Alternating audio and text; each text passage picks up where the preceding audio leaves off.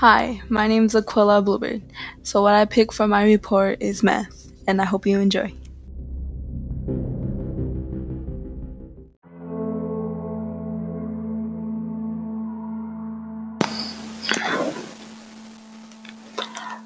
It's so weird how people can do meth because you just lose your mind and your family members.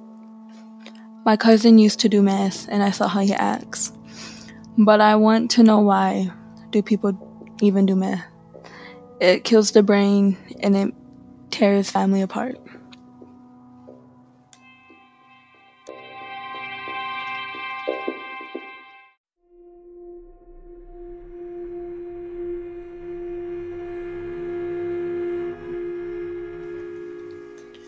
So I interviewed my cousin and I asked him how it feels to be on meth.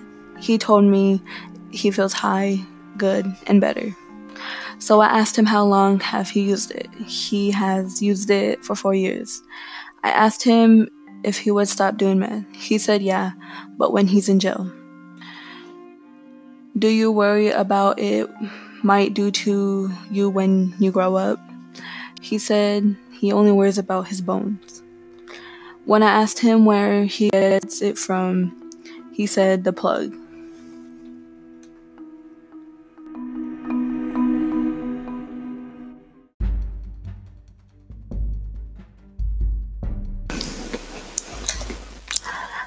I saw someone acting weird and acting mad, and their body was always moving.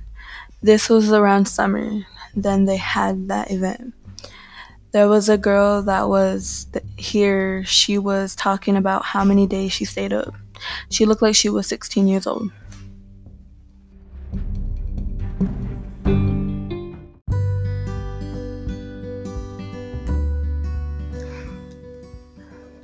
According to WebMD, med tends to become overrated for everyone. There is 12.3 million Americans that do it or 5% of the adult population have used meth.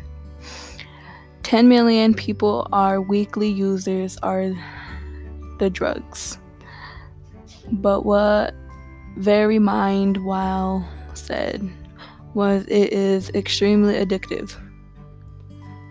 They are alert and they stay up for days. According to the state drug free, that the dramatic and the damage it does to people is irreversible and serves damage to nerves. The people that do drugs needs to stop because it can kill them. The recovery village said it causes blood pressure and a ripped heart rate and regular heartbeat.